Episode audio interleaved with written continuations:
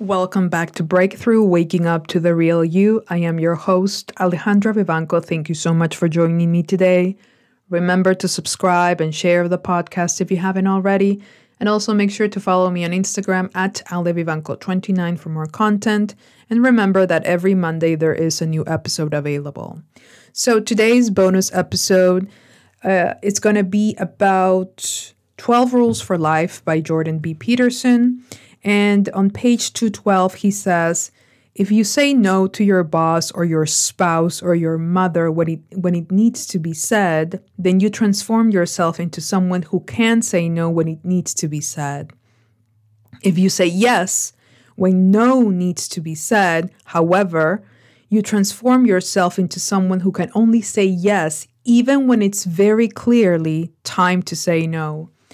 If you ever wonder how perfectly ordinary, decent people could find themselves doing the things that the Gulag camps, camp guards did, you now have your answer.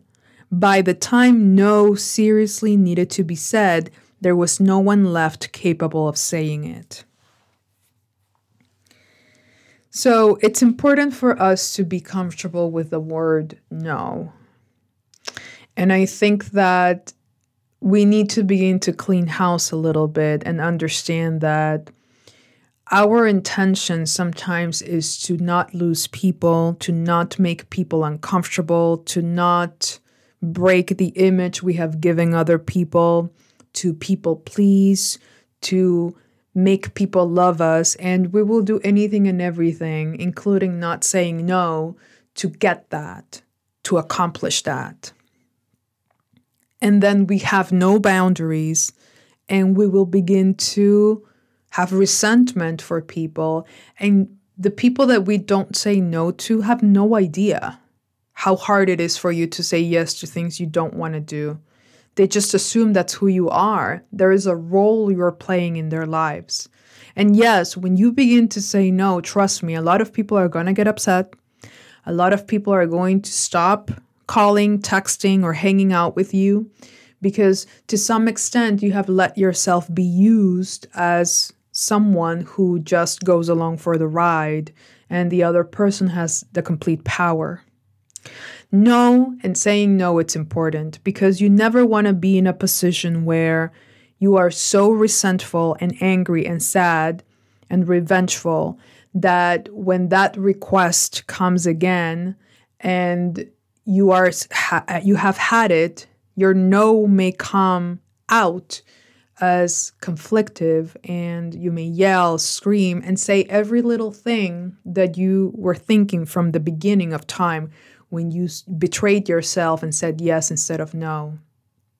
So you have to really ask yourself why do i have such a hard time saying no? Why am i trying to please people why haven't I placed boundaries in my life? What what does that even mean boundaries?